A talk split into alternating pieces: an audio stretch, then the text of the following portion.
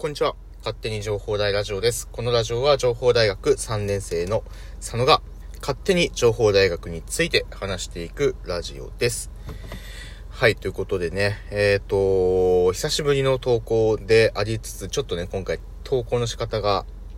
ね、えー、雑になりますけども、雑になるっていうのは、えー、多分ね、すぐね、この放送を聞いてる人は、えー、放送回数の番号がついてない状態でね、聞いてるんじゃないかなと思いますけども、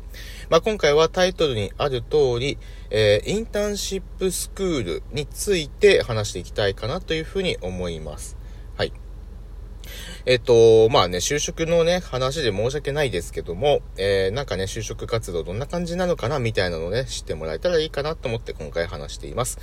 えっ、ー、と、過去に、えー、ため取り分でですね、今後、えー、過去に、えー、収録したものがアップされますが、え、そこでも同じこと言ってる可能性があります。はい、あらかじめご了承ください。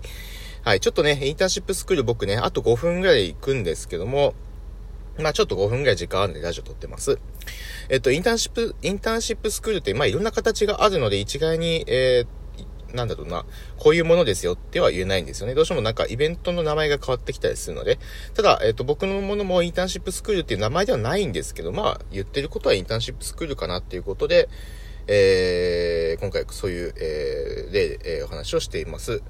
で、えっ、ー、と、具体的にはですね、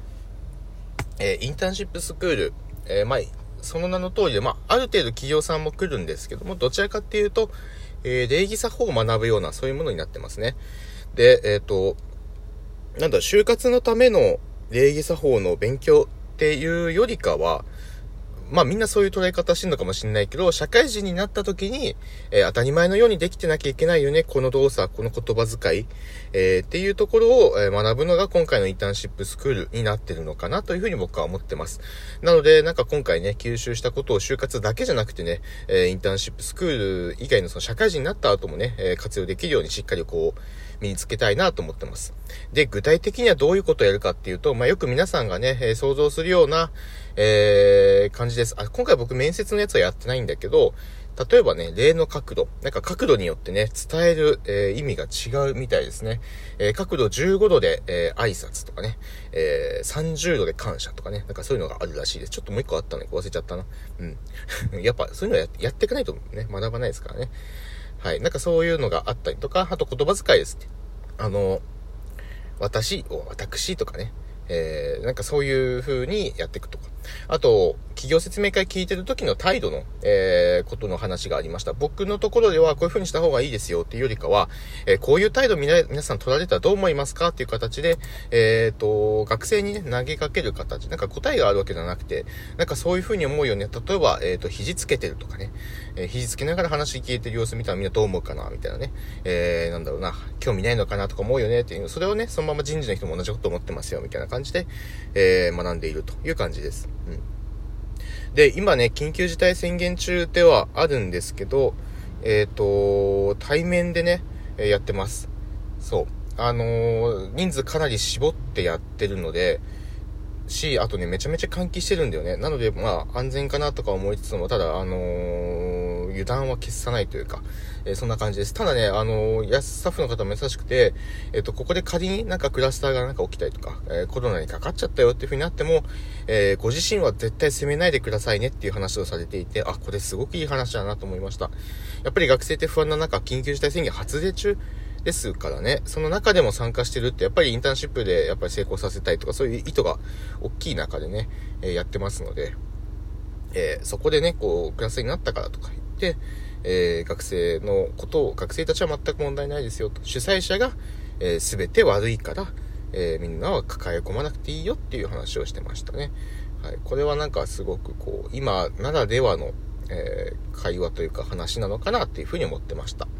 で、えっ、ー、と、まあ、対面っていうことで、まあ、どういう感染症対策、ちょっとさっきの撤去にとってるかっていうと、ま、窓開けたりとか、空気清浄機動いたりとか、あとね、一応マスクもするんだけど、マスクの上からさらに、えー、フェイスシールドをするみたいな感じで、本当に厳重な、はい、装備でやってますね。はい。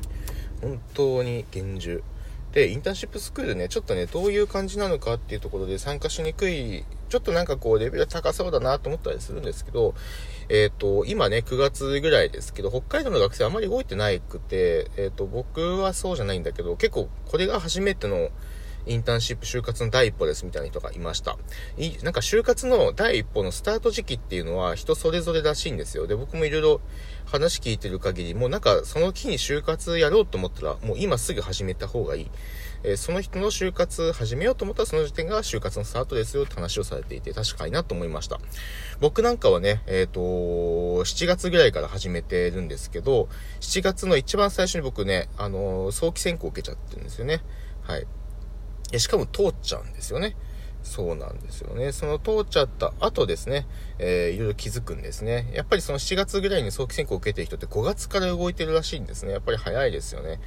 東京のね、意識高い人は5月から動いてるみたいなので、もしね、めちゃめちゃ早く動きたい人は5月から動くといいんじゃないかなというふうに思います。はい、そうそうね、僕も時間がなくなってきましたので、これぐらいに済ませてですね、えー、終わりたいと思います。それでは、また次回、ちょっと情報での話できてないですけどね、はい、お会いしましょう。じゃあね。